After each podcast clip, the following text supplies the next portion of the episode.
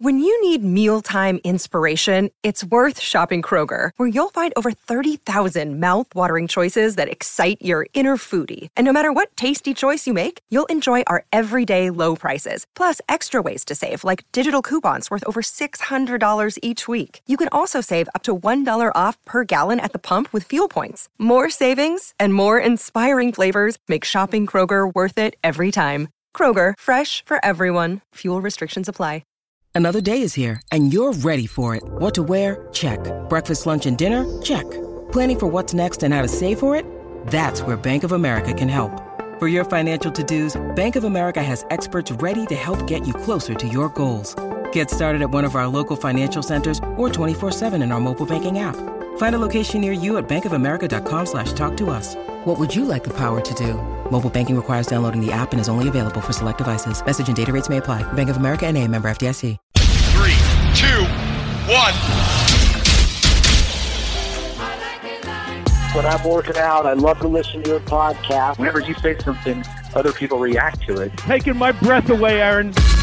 Verne Lundquist joins me, Hall of Famer. Jim Calhoun, NASCAR icon Dale Earnhardt Jr. Kirk Herbstreit is on the phone.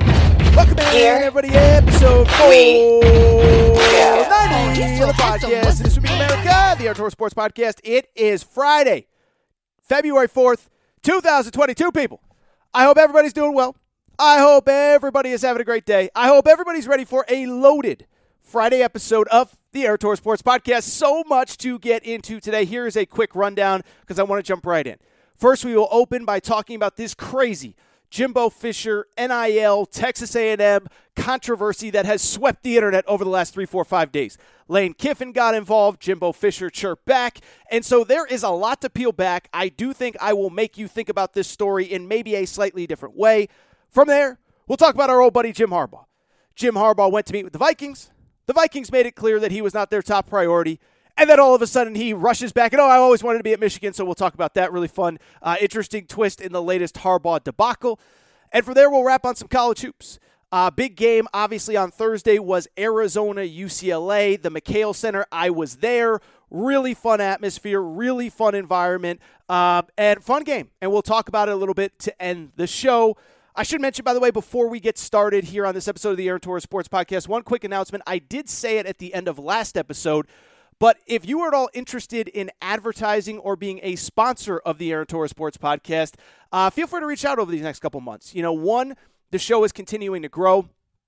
We are reaching a huge audience. Our numbers have actually doubled from last January to this January, and I fully expect those numbers to continue to grow as we head into February and, of course, into March for the NCAA tournament and March Madness. And so, if you're interested in reaching a big audience, obviously, on top of that, I have my company, Aaron Torres Media, which is writing. It's a lot of different stuff.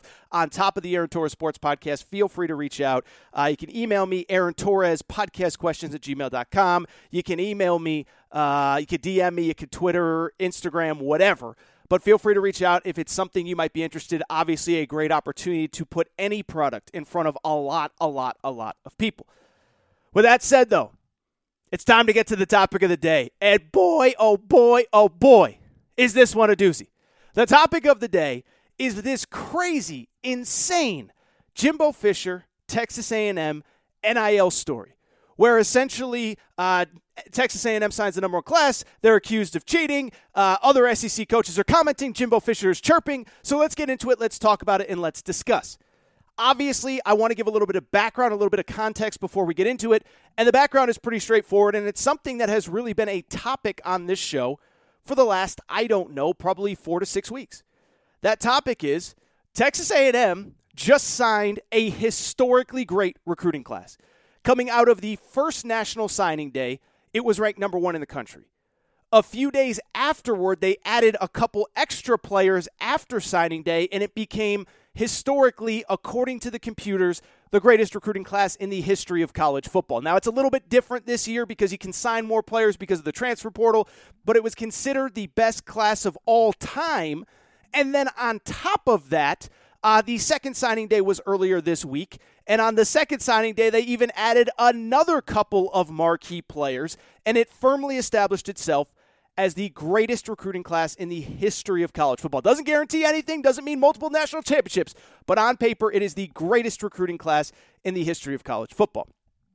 But what we also know is that basically in the history of recruiting, football, basketball, maybe other sports as well, anytime any school does something that they have not historically done, oh, you know what happens next. The accusations, well, they have to be cheating. And I'm not saying that the whatever. But the bottom line is, we know how it is. If you're not Alabama or Ohio State in football, if you're not Kentucky or Duke in basketball, well, it has to be something fishy going on. And that is something that has happened really over about the last two, two and a half months at Texas A&M. Dating back to the first signing day, there was this weird message board post, and many of you sent it to me, and I did not talk about it on this show. I don't deal with message board innuendo. Now, if somebody credible says something, I'll talk about it, right? Uh, I don't. If, if Dabo Swinney is rumored to leave Clemson, I'm not going to talk about it if, if, it's on a message board. But if Bruce Feldman reports that Dabo Swinney's willing to listen to LSU, that's a little bit of a different deal. So I bring it up because about six or eight weeks ago, when A&M's recruiting class first picked up steam, there was a post on a message board that there was a slush fund that the reason that Texas A&M signed the number one recruiting class in the history of college football is because there was a slush fund with $30 million from Texas A&M boosters basically guaranteeing a million dollars per player.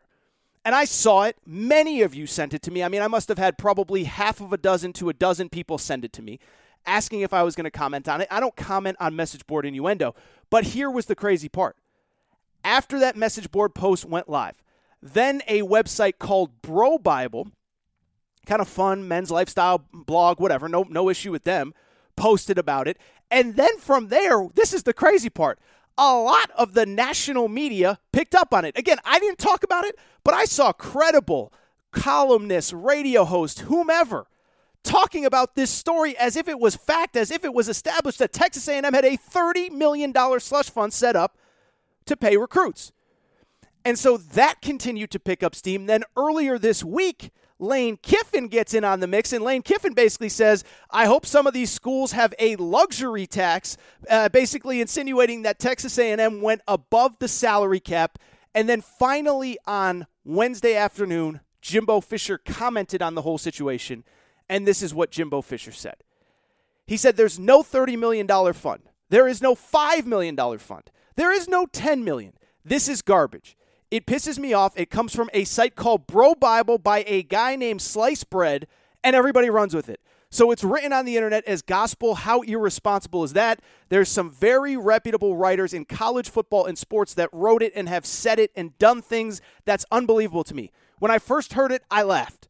Oh, yeah, what a clown.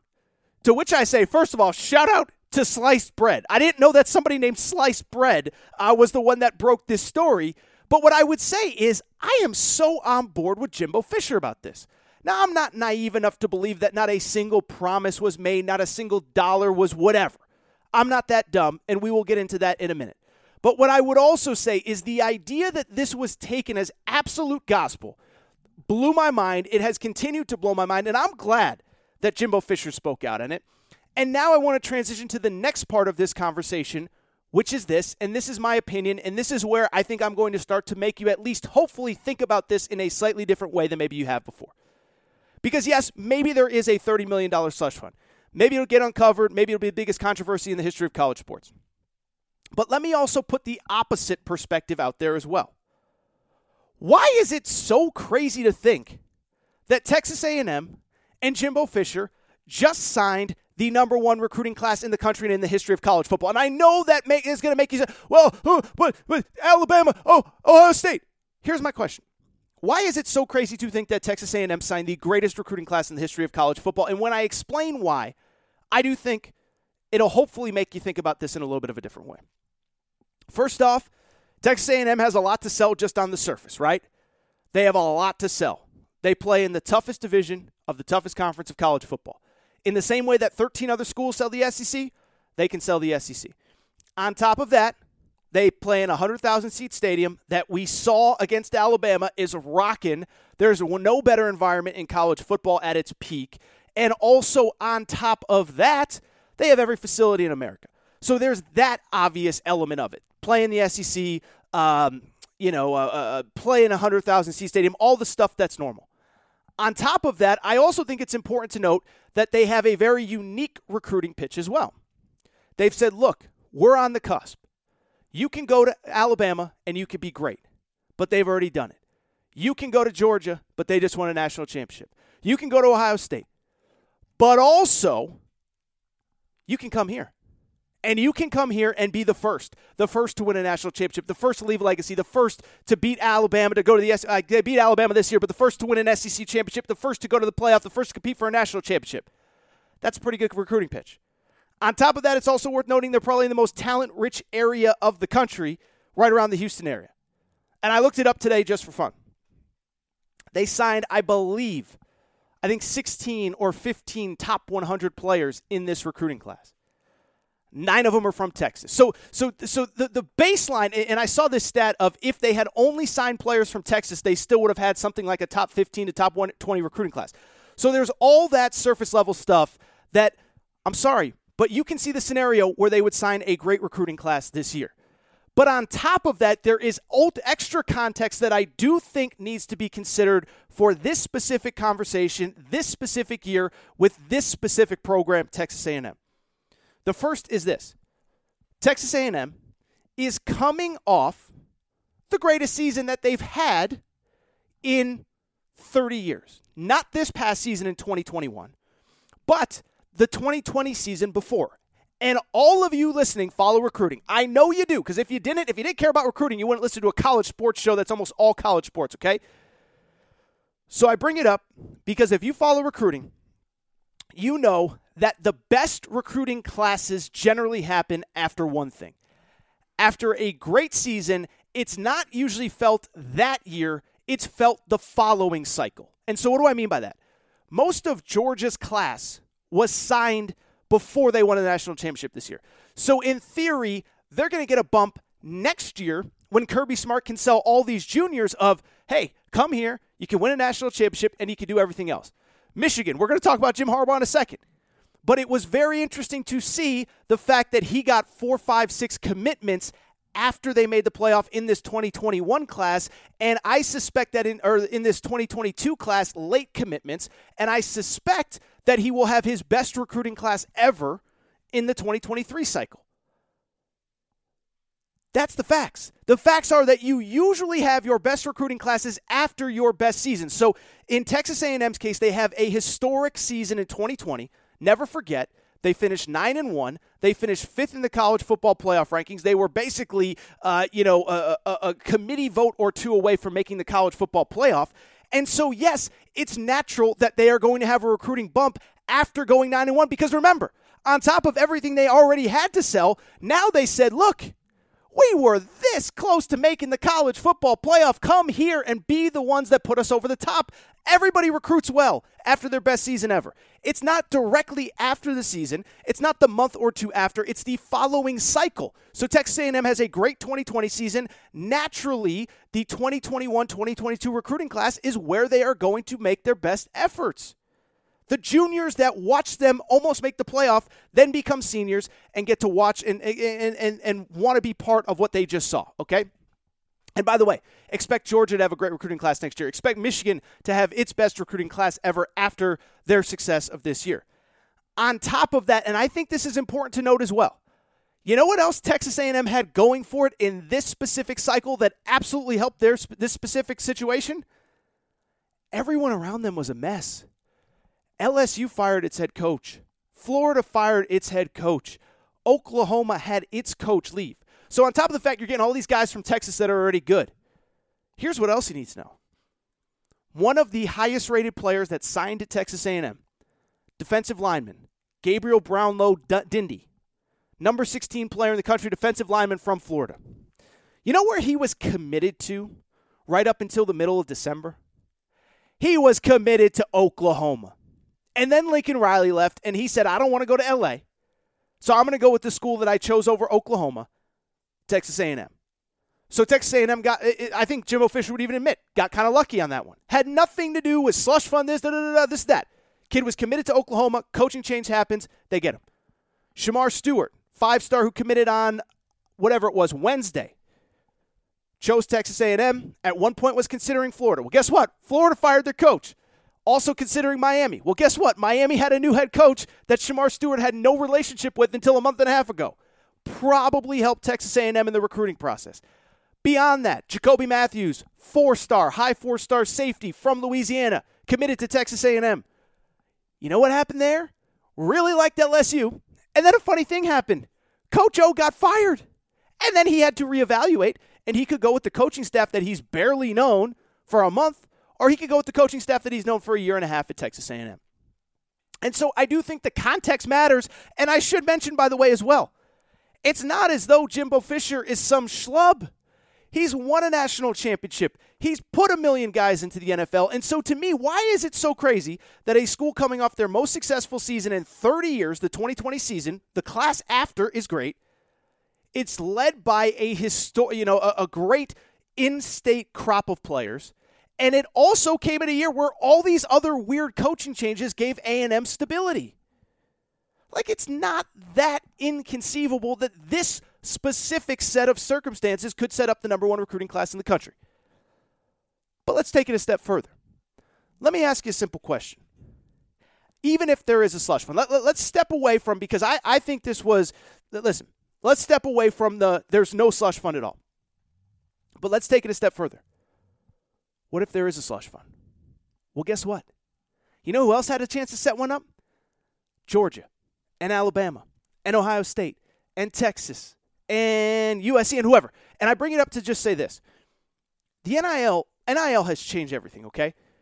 And we don't have to like it, and I don't have to like the idea of a kid getting paid a million dollars, and I'm not accusing Texas A&M of doing it. But I'm just saying if a slush fund is set up, if you're going to pay a recruit a million dollars to come there and call it NIL, unfortunately, that's not really illegal under the current setup of NCAA rules. Now I know there's some weird verbiage about pay for play and recruiting. At the end of the day, anyone could do exactly what Texas A&M did. And I, if this is true, and I don't believe it's true, Jimbo Fisher says it's not true. I know it's he's, he's obviously incentivized to say that. But if something like this is in place, it's allowed under the rules, and we don't have to like it. I don't like it. I don't. For to be clear, if this is true, and I'm not saying it's true, I don't like the idea of recruits getting a million dollars before they've proven anything because you know who I think that hurts? The players on the roster that deserve the money that have actually done something for the university. When Quinn Ewers makes it a million dollars at Ohio State, you know who that hurts? It hurts the players that are actually playing. And so I hope that it's not true that there's just some slush fund with a million dollars in it for each individual signing. But at the same time, it's not against the rules. Now, I do think NIL needs to be regulated. At some point, I'm going to do a separate show on how we can fix NIL so that it doesn't become what people are accusing Texas A&M of doing. But at the same time, it's not illegal, and we don't have to like it. But even if we don't like it, it is not against the rules. It's no different, by the way, than Caleb Williams playing for Lincoln Riley at Oklahoma, Lincoln Riley leaving, and Caleb Williams just going with Lincoln Riley to USC. That's the way the rules are set up. We don't have to like the rules, but there's nothing we could do. And with Texas A&M, if this is the case, it's not really against the rules anymore. And if this is what they're doing, you don't think that everybody else in college football is going to do something similar? It's no different than anything else that has ever at one point been a recruiting advantage. At one point, having a football facility was a recruiting advantage. Then you know what happened? Somebody figured out, hey, kids like these big, shiny, fancy facilities. And so, guess what happened? Everybody built a football facility. And then from there, it was about paying high profile assistant coaches, and we'll bring in this offense coordinator, we'll do that. And then it was whatever, and whatever the next thing is. And I bring it up to say, if this is the case, you don't think Alabama's putting a plan together with its boosters to get something similar? You don't think if Georgia believes that this is true, they're not putting together something similar with their boosters? Now, it's on the NCAA to stop this from happening. But per the rules, it's not really illegal. And so to me, I have no problem with it because this is what this is these are the rules that were put in place. So even if Jimbo Fisher did this and even if Texas A&M did this, well guess what? Who has been clamoring for college athletes to get paid forever? All of you. And by the way, I have no problem with it. I've said from the beginning you can go back and listen to podcasts from 3 years ago where I said if we don't put some rules in place, it's going to become playing paying for the highest bidder, going to the highest bidder, players going to the highest bidder. I said that three years ago. I said that whatever it was when Gavin Newsom and LeBron James, they were the first ones to talk about NIL. First NIL rule was put on the books in California. I talked about it then.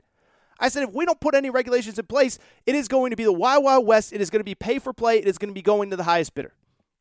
I don't like it, but that was always the reality. And this is what you guys and girls told me you wanted. I actually thought Jimbo Fisher brought up a great point the other day when he was talking about this. He said, How come we all celebrated the fact that Nick Saban talked about Bryce Young making 800K or making a million or whatever he made? How come we celebrated this happening and that happening? But now all of a sudden, it's not true. But what if it was? And that's my whole point, too. I think there's, uh, listen, I'm not naive enough to think that absolutely nothing happened, that no promises were made, that not a single dollar went to a single one of these players. But at the same time, this is what y'all wanted. This is where it's going if we don't put in rules. And so to me, I give Jimbo Fisher credit. I happen to think that it's a scenario where it's a scenario where you have a great program with every resource available to it that is coming off a historically great year with a national championship winning coach in an offseason where there was chaos at LSU, chaos at Miami, chaos at Florida, chaos at Oklahoma that the new head coach was allowed to take that, that Texas A&M was able to take advantage of. So to me, I just think if you really break it down, it kind of makes sense. But even if you don't, this is the world that everybody wanted. This was the world where we said, let's pay our athletes, let's take care of them. Now, maybe we need to revisit those rules, but even if we need to revisit th- those rules, those are the rules that are currently in place. And so, like I said, I don't like the idea of a player who's never made it, never played it down, making a million dollars. I didn't like it, by the way, when it happened with Quinn Ewers a year ago, eight months ago, whenever he enrolled at Ohio State. But this is the world that you guys and girls wanted to live in. Well, now we're here. And so again, maybe next episode, maybe sometime next week, maybe once we get past this this stuff, I will tell you how I would regulate NIL in the transfer portal. I think there's three easy steps to make all of this a much simpler process. But right now, these are the rules in place, and if they stay this way, guess what? If Texas A&M had an advantage this year, Alabama's going to figure it out, and Georgia's going to figure it out, and USC is going to figure it out, and Oklahoma's going to figure it out. Just in the same way that every other recruiting advantage, everybody else catches up. And so to me, it will be fascinating to see what happens. But to me, I am going to defend Jimbo Fisher because I just don't understand why it's so crazy to think that this guy signed such a great recruiting class in 2022. Whew! What a show start. What a start to this show. That's what I want to do. I want to take a quick break. I want to come back. I want to very briefly talk Jim Harbaugh. I don't even know if I got five minutes on me on Jim Harbaugh. We'll come back and we'll talk a little Jim Harbaugh because how about our boy Harbaugh, man? Unbelievable. We're going to come back, talk Harbaugh, and then obviously we'll talk a little college hoops as well. I'm going to take a quick break. I will be right back.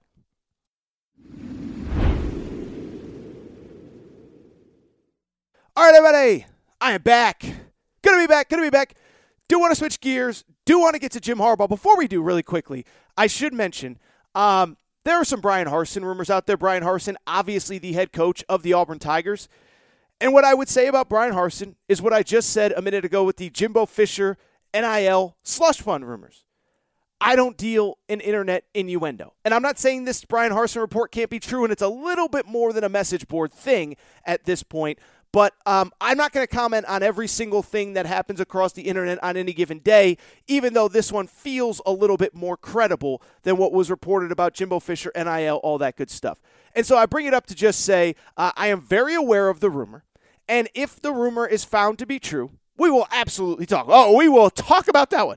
But at the same time, I can't I can't break down every internet rumor and innuendo uh, that comes to light on the show because if I did, the show would go on in perpetuity because there's so much craziness going on on the internet. But I just want you to know I am very aware of the Brian Harsin rumor. I do think, out of respect to him, to his family, it's not fair for me to really speculate. And if it becomes true, like I said, we will definitely dive into it. With that said, though, do want to switch gears and let's get to our old buddy Jim Harbaugh. Not sure if you remember last show. It was on Wednesday. Thought it was a pretty good show. And on that show, I talked about Jim Harbaugh, the NFL, and the Minnesota Vikings. And as I recorded, literally as I recorded, Jim Harbaugh was meeting with the Minnesota Vikings in Minnesota. Few hours later, meeting gets over. Few hours later, after this podcast is posted, we get the big, bold, triumphant headline Jim Harbaugh is, announces he's returning to Michigan. The problem is that it really isn't that simple Because if you really read the headlines and if you really read the details, you find out pretty quickly. Jim Harbaugh was never offered the Minnesota Vikings job. Minnesota was not going to offer Jim Harbaugh the Minnesota Vikings job. And so I bring it up and I want to talk about it now because I do think I, I did have a thought as it comes to Jim Harbaugh. Jim Harbaugh very clearly pursued NFL opportunities this year in a way that he never has. And I do wonder if he couldn't get an NFL job in this particular cycle, coming off the season that he did at Michigan 12 and 1, 12 and 2, playoff Big Ten championship, beat Ohio State. If he could not get an NFL opportunity off that, then I truly believe that it might be time to put aside the idea of head coach Jim Harbaugh in the NFL and the reality that he is going to spend the rest of his career with the Michigan Wolverines. And so let's talk about it. Let's deb- discuss. Let's debate. Because if you if you follow just the headlines, you would have thought that Jim Harbaugh, oh, he made a triumphant return to Michigan. Oh, he's turning down the NFL. He's coming back. He's this. He's that. Hail to the victors. But it's not that simple. It never is. Because if you read the details, what you know is this. As I said a minute ago, Jim Harbaugh went to Minnesota to meet with the Vikings. Now, to his credit, he was one of three finalists for the job. He met with the team for nine hours. But what is also important to note is that he was not offered the job. Nine hour interview, was not offered the job, did not turn it down, did not return to Michigan over just simply, eh, he didn't return to Michigan. There was no other job for him to turn down to return to Michigan. Instead, he leaves the meeting. They say, Thank you for your time. I don't know every detail, but at some point it became pretty clear that while he was a finalist, Minnesota is going to eventually hire Kevin O'Connell, the offensive coordinator of the Los Angeles Rams. And so we have this Minnesota Vikings situation in which Jim Harbaugh clearly pursued the Minnesota Vikings. To his credit, he got an interview, but he didn't get the job. And he didn't get the job in a cycle where, oh, by the way, let's never forget, he also, as we discussed on last episode, very publicly leaked that the Las Vegas Raiders were interested and very publicly leaked that the Chicago Bears were interested. Well, we know for certain that the Chicago Bears did not offer him a job. They didn't even offer him an interview. I don't even know if he got a call back. We also know that the Las Vegas Raiders did not seriously pursue him. And so that is three marquee jobs in a coaching cycle where over a quarter of the jobs in the NFL had flipped over. Jim Harbaugh couldn't get one of them. And so when I look at this whole Jim Harbaugh thing in the bigger picture, I do wonder is it possible that we have seen the end of the Jim Harbaugh era in the NFL? He clearly pursued NFL jobs. There was certainly interest. But never forget, five, six years ago, when he first left the NFL for Michigan, coming off that run in San Francisco, three NFC championship games, one Super Bowl, a near Super Bowl win, Jim Harbaugh was the hottest candidate in the NFL. He could have left after his first season, after his second season, after his third season, and absolutely unequivocally gotten an NFL job. Now, fast forward to 2022, and I'm starting to wonder if it ever happens again. And it's partly because of Jim Harbaugh, but it's partly because of where the NFL is going, right? Jim Harbaugh would have been the ideal candidate six, seven, eight, nine years ago. Sort of, uh, he wasn't young, but he was in his early 50s and he was the quirky guy, but he was winning a bunch of games. Well, time has changed. And time has changed, especially in the NFL. And this isn't even a criticism of Harbaugh, who has been, I, you know, you guys listen to the show. I've been uh, the, the biggest Jim Harbaugh supporter that there is. But as you look at what the NFL is doing, I don't know that he fits the criteria of what the NFL is looking for in their hires anymore. Jim Harbaugh's older. Jim Harbaugh really doesn't have a specialty on either side of the ball. He's more of the overseer, the CEO type head coach, like Dabo Swinney, like Coach O was. I know Jim Harbaugh's background is in offense, but at this point, he doesn't run the offense. He doesn't call plays. That's Josh Gattis. So he's more of a CEO head coach. He's older. He's kind of the the older head coach, not really relatable. The players like him, but he's not that young, whatever. And so when I look at what the NFL is doing in their hirings, look at all of the hirings that the NFL is doing right now. And I know it's copycat league and trends change all the time. But look at the hires this cycle. Young, offensive minded, relatable, all those things. Basically, the Sean McVay prototype. And we can make fun of the Sean McVay prototype, and we did it a few years ago when all the head coaches that were hired basically looked like him young, they had stubble, they were handsome, they were this, they were that. But the Sean McVay prototype's clearly working, right? Sean McVay, two Super Bowls in five years. Sean McVay might win a Super Bowl, might be the youngest head coach to ever win a Super Bowl if things are successful. Oh, by the way, the guy he's coaching against in the Super Bowl is the uh, it's the first time ever we've had two coaches under the age of 40 in the Super Bowl. And so I do believe that the NFL, everybody's looking for that next Sean McVay and that Sean McVay prototype. Young, offensive minded, relatable. Those are not words that you would describe Jim Harbaugh as.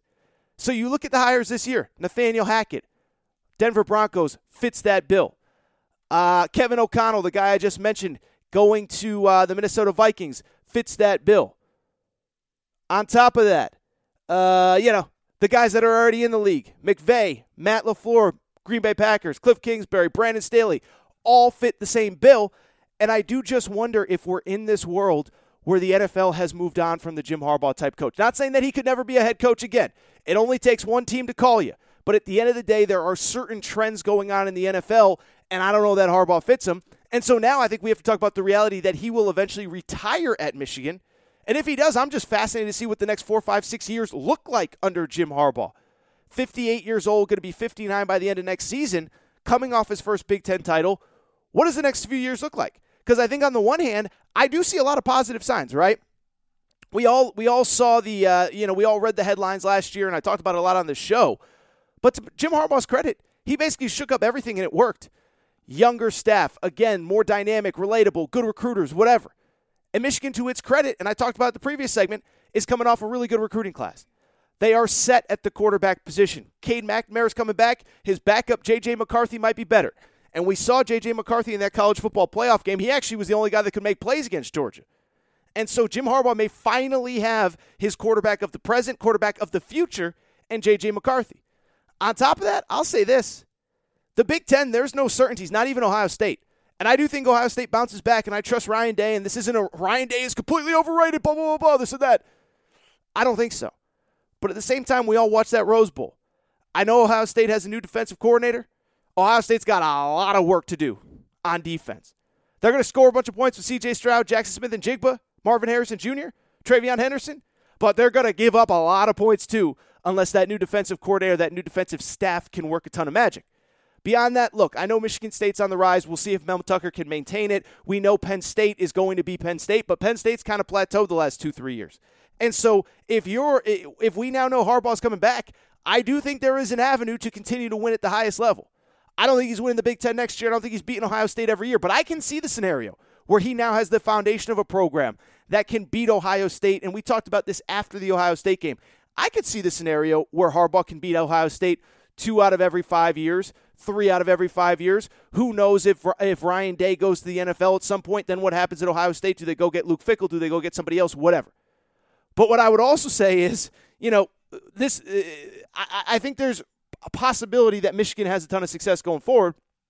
I also think there's a reality that this program was going in the wrong direction heading into this year. Now, to Harbaugh's credit, he changed up everything, shook up his staff, kind of stepped back, wasn't so much of an uh, uh, uh, micromanager, let his staff do whatever. But all the stars seemed to align last year for Michigan. And so now we're going to see how good Harbaugh is. Because the NFL clearly was not interested in Jim Harbaugh. And again, that's always subject to change. But it looks like he is going to be at Michigan not only this year, but for the foreseeable future. Even in that statement, he told Warde Manuel, he said, This isn't going to be an annual thing with the NFL. I just wanted to scratch that itch to see if it was there. It wasn't. I'm back. I'm ready to work, and I'm ready to retire here. Do I really believe him? Do I really believe he will never pursue the NFL again? I can't say that I do. But I do wonder, man. Michigan's coming off the best season that they've had in decades. Jim Harbaugh is at the highest level that he can be as a head coach in terms of success, in terms of whatever.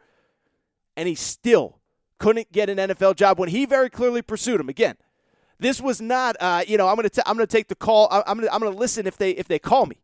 This was him very clearly pursuing at least three NFL head coaching jobs, and none of them being interested. All right, that's what I want to do. I want to take a quick break. I want to come back. Do want to talk a little bit of college hoops. I was at that Arizona UCLA game on Thursday night. It was awesome. We had a blast. I will be right back.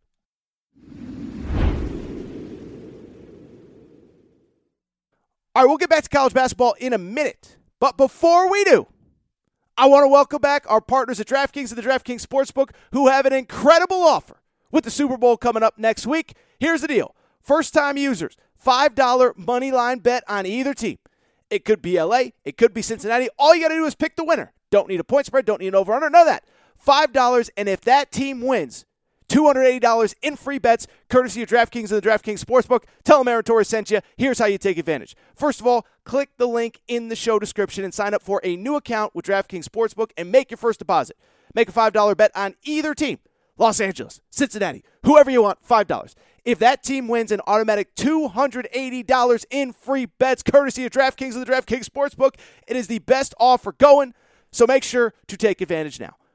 If you or somebody you know has a gambling problem, crisis counseling and referral services can be accessed by calling 1 800 Gambler, 1 800 426 2537 in Illinois.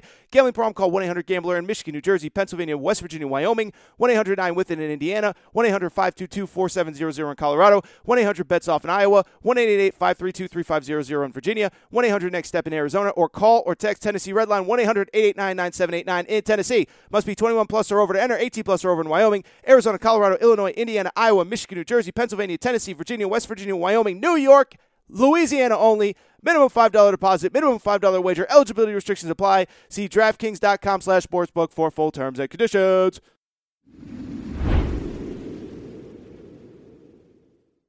All right, everybody. I am back. Good to be back. Good to be back. Do want to wrap the show. First of all, thank you, DraftKings, DraftKings Sportsbook. $5 bet, Super Bowl, 280 in free cash. Can't beat it. Sign up now. Link is in the show description. With that said, though, I do want to switch gears and I do want to wrap the show with a little bit of college hoops. And there hasn't been a ton that has happened in college hoops since the last episode on Wednesday, but there was one big game, and it came to you from the beautiful McKale Center, a game that I happen to be at. Number seven, Arizona. Number three, UCLA. Final score Arizona 76 66. Let's talk about it. Let's discuss. Let's debate. Before we do, though, first let me say this. Again, I was in Tucson for the game, my first ever trip to Tucson. This place is awesome, okay? I don't tell you guys and girls how to spend your money. I know some of you, everybody works hard, this and that. If you're a college basketball fan and you have the opportunity to get out to Tucson and go to McKale Center for a college basketball game, do it, okay? First of all, Tucson, beautiful city. Has been a little cold this week, historic lows. It was like 29 degrees overnight. I didn't know it got that cold in Arizona. But at the same time, beautiful city, base of the mountains, beautiful views. I'm not much of a golfer. It was too cold to golf anyway. I'm told the courses are pretty, but I had a blast. Really good time, really good food. Really appreciate the hospitality of those of you in Tucson and all of you who actually reached out, listeners of the pod, and said, hey, do this, go here, come here, whatever. Thank you guys for your support. What I will also say, McKale Center was awesome. It was my first time there. I will tell you, I haven't been to every college basketball venue, but I have been a lot to a lot of the big ones.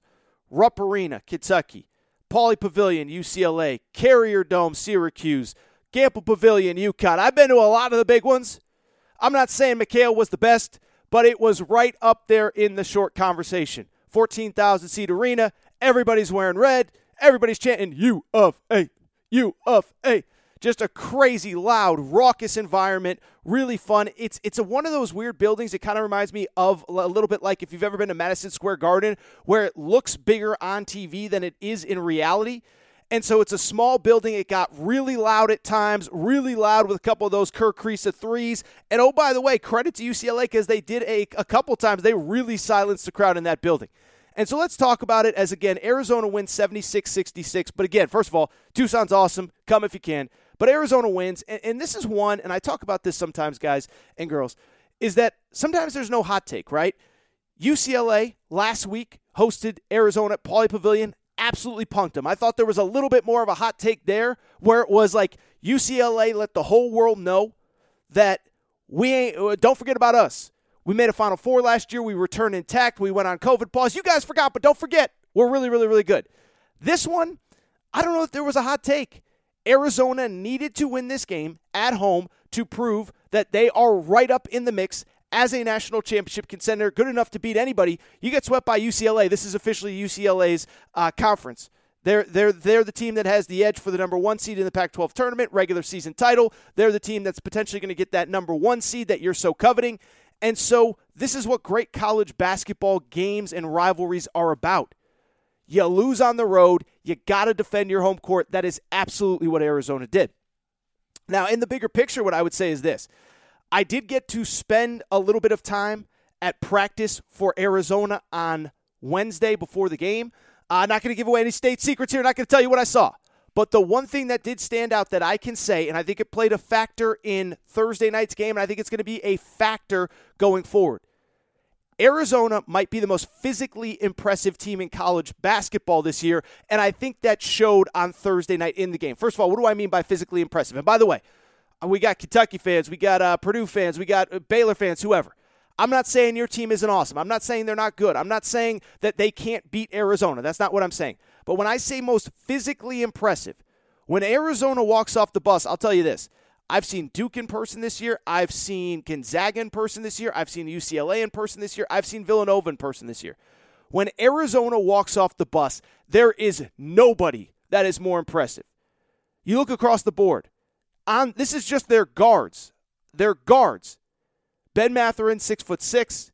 Dalen Terry, six foot seven. Okay, and these guys are athletic. They're skilled. They can play. Uh, Kerr Kriisa, their point guard, is about six three, six four. And then in the front court, two legitimate seven footers that can both play. Christian Koloko, 30 year player in the program. One of the, uh, you know, Sean Miller leftover was in the program for a few years with Sean Miller.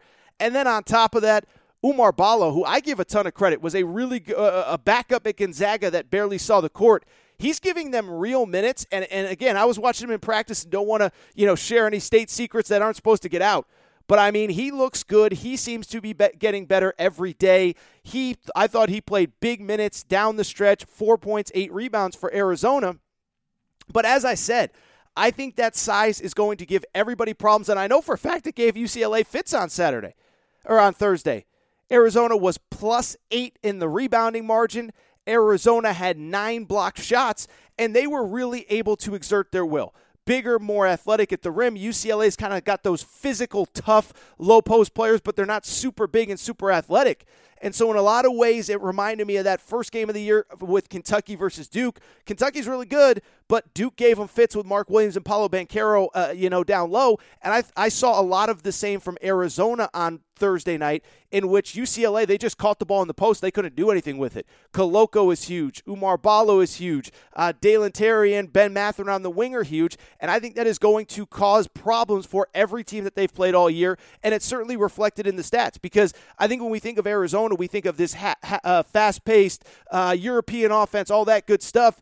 Arizona's a monster on the boards, number four in the country in rebounding margin, plus nine uh, on the season in rebounding. They are one of the top rebounding teams overall in college basketball as well. And it's just eh, they're they're just a team that I really do believe that that size, that athleticism, uh, the rim protection. You look at what they do in the paint. They're going to cause fits for everybody. They're also top 10 in the country in blocks per game as well. Now, in terms of UCLA, let me also say this. You know, Arizona won the game, but as weird as it sounds, I think you can come away as equally impressed with UCLA. Because again, UCLA they won the first half of this of this uh, you know of this rivalry of this matchup last week. They not only won, they punked UCLA, they punked Arizona at Pauley Pavilion. So you kind of know that coming back to Paul, uh, coming to McKale, and by the way, there was an incident after the game at McKale, unfortunate incident where a UCLA player spit on a fan. If you haven't seen it yet, he was arrested. I don't know what's going on with the legal situation there, but uh, that's neither here nor there. But I, I want to get back to the game, and I want to talk a little bit about UCLA because I'll say this: I talked to the Arizona coaching staff a little bit after the game, and they said, "Man, those guys are tough. Those guys. Think about what you what happened with UCLA. They won the first game." They already had the edge. They come to McKale. Arizona knows they need to win this game. Arizona has all these things that they can fix from last game to get right against UCLA. They jump up by 17 points against UCLA in the first half. And UCLA battled all the way back. UCLA battled all the way back. It was a three point game with what? Like three minutes to go, four minutes to go? It was 64 61 with under four minutes to go. And so when I look at this game, yeah, Arizona proved I believe they can play with anybody in college basketball. But I believe UCLA, which came into the season, never forget, people said, I had them preseason number one. And you know what everybody said? Torres, you're overrating them off a Final Four run. Torres, just because they made a Final Four, they were an 11 seed. You don't know what you're talking about. Well, UCLA was number three in the country coming into this one. They're 16 and three after this one. Um, you know, their two losses are to Gonzaga on a neutral court and to uh, to to at Arizona. Their other loss was to Oregon in a game in overtime where they had no fans in the stands. Guarantee if they had fans in the stands at Pauley, they probably win this one. But to me, I think in a lot of ways you can come away being very impressed with Arizona in this game. They needed a great effort and they got it. But I think you got to give UCLA credit too for going into a raucous, hostile McKale Center and coming out with a victory. Finally, first of all, so so I guess what I would say is in the bigger picture, I, I, I look at both of these teams as true national championship contenders, two teams that can win it all. I think they both have their strengths and weaknesses. You know, it was funny. I was talking to kind of a, a, a a coach not related to either doesn't coach at Arizona or UCLA and he did say I was asking him about Arizona the other day he did say a lot is going to fall on the hands of Kirk Kriisa their point guard at Arizona. In other words they really only have one point guard. Can he be good enough? Is he that kind of player? Right now he's averaging 10 and a half points five and a half assists but also a couple turnovers per game. And I think that becomes the question with Arizona. I think with UCLA it's the size and athleticism down low this year, there's some really good front court players, whether it is at Duke, whether it is at uh, Arizona is obviously one. Uh, Gonzaga's one. Obviously, Purdue is one. Illinois has some good front court players. So I just bring all of that up to say that, uh, you know, I think those are the weaknesses of each team. Is that Arizona right now, are they good enough at point guard? And what happens? We know how the tournament works couple bad foul calls here, a twisted ankle there. Do they have enough depth at the guard spot? And then I think UCLA, do they have enough size and physical uh, uh size and length in the front court? What I would say to kind of wrap, I had one big picture of thought on both of these teams, and I do believe they're both national championship contenders. It's kind of crazy how each team was inherited because UCLA, even though it's Mick Cronin's third year, most of the guys that are playing were inherited from the previous staff. How both coaches really kind of inherited the perfect situation, right? I think I've talked about it before with Tommy Lloyd, Sean Miller, Arizona. Everybody knows I've been a Sean Miller defender because I think some of the criti- uh, some of the coverage of him has been unfair. But what also can't be denied is that Sean Miller left the cupboard bare cupboard full, excuse me. He absolutely left the cupboard full for Tommy Lloyd. And then I believe it's almost a perfect situation where the players that Sean Miller left, Tommy Lloyd, because of the way he wants to play fast, aggressive, up and down, back and forth, pace, style, fast, this, that, score quickly, European, pace and space, all that stuff, that he inherited almost the perfect situation. Mick Cronin, same deal. I know the uh, he's been there three years, but all the players he inherited are still there. Tiger Campbell he inherited from Steve Alford, Cody Riley, still Steve Alford, Jules Bernard, Dave Singleton, Steve Alford, and so I bring it up because I bring it up because think about the players that he inherited. Hadn't really won much, had struggled, had to buy into his philosophy, and now they're that Cincinnati banging, low post, tough, physical team that he had at Cincinnati, only with players that were probably a little bit better from the baseline.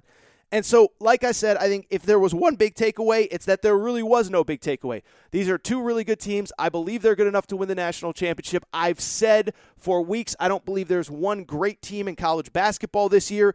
But instead, probably about I, I think the, the list is, is starting to get whittled, but I think about eight to ten that are really good and on any given night can beat anybody else. I think Arizona and UCLA are absolutely in that mix. And I hope you had as much fun watching that game on Thursday night as I did being there. All right, with that said, I think it's time for me to get out of here. I want to thank you guys and girls for listening to today's Aaron Torres Sports Podcast. If you're not subscribed already, please make sure to do so. Apple, Spotify, Amazon Music, Google Music, wherever you listen to podcasts, make sure you subscribe to the Aaron Torres Sports Podcast. Also, make sure to rate and review the show. Go ahead, give us a quick five stars. Let us know what you like, what you don't like, all that good stuff. Make sure you're following on social media at Aaron underscore Torres on Twitter, at Aaron Torres Pod on Instagram. I did post a bunch of pictures from Tucson there. Uh, Aaron Torres podcast questions at gmail.com. Again, if you are interested in advertising as we ramp up towards March, it's going to be awesome, baby. Going to be awesome. I encourage you to check it out, encourage you to reach out if you are at all interested. With that said, it is time for me to get out of here. want to thank you guys and girls for listening, and it's time to go. Shout out to Torrent Craig. Shout out to Rachel who hates my voice. I will be back Monday with an all new episode of the Aaron Torres Sports Podcast. Have a good weekend, party people. Step into the world of power, loyalty, and luck. I'm going to make him an offer he can't refuse. With family cannolis, and spins mean everything. Now, you want to get mixed up in the family business. Introducing The Godfather at ChumbaCasino.com. Test your luck in the shadowy world of The Godfather slot. Someday, I will call upon you to do a service for me. Play The Godfather now at ChumbaCasino.com. Welcome to the family. No purchase necessary. VGW Group. Void where prohibited by law. 18 plus. Terms and conditions apply. Judy was boring. Hello. Then Judy discovered ChumbaCasino.com. It's my little escape. Now Judy's the life of the party. Oh, baby, mama's bringing home the bacon. Whoa, take it easy, Judy. The Chumba life is for everybody. So go to ChumbaCasino.com and play over 100 casino-style games. Join today and play for free for your chance to redeem some serious prizes. ChumbaCasino.com. No purchase necessary. Void where prohibited by law. 18 plus terms and conditions apply. See website for details.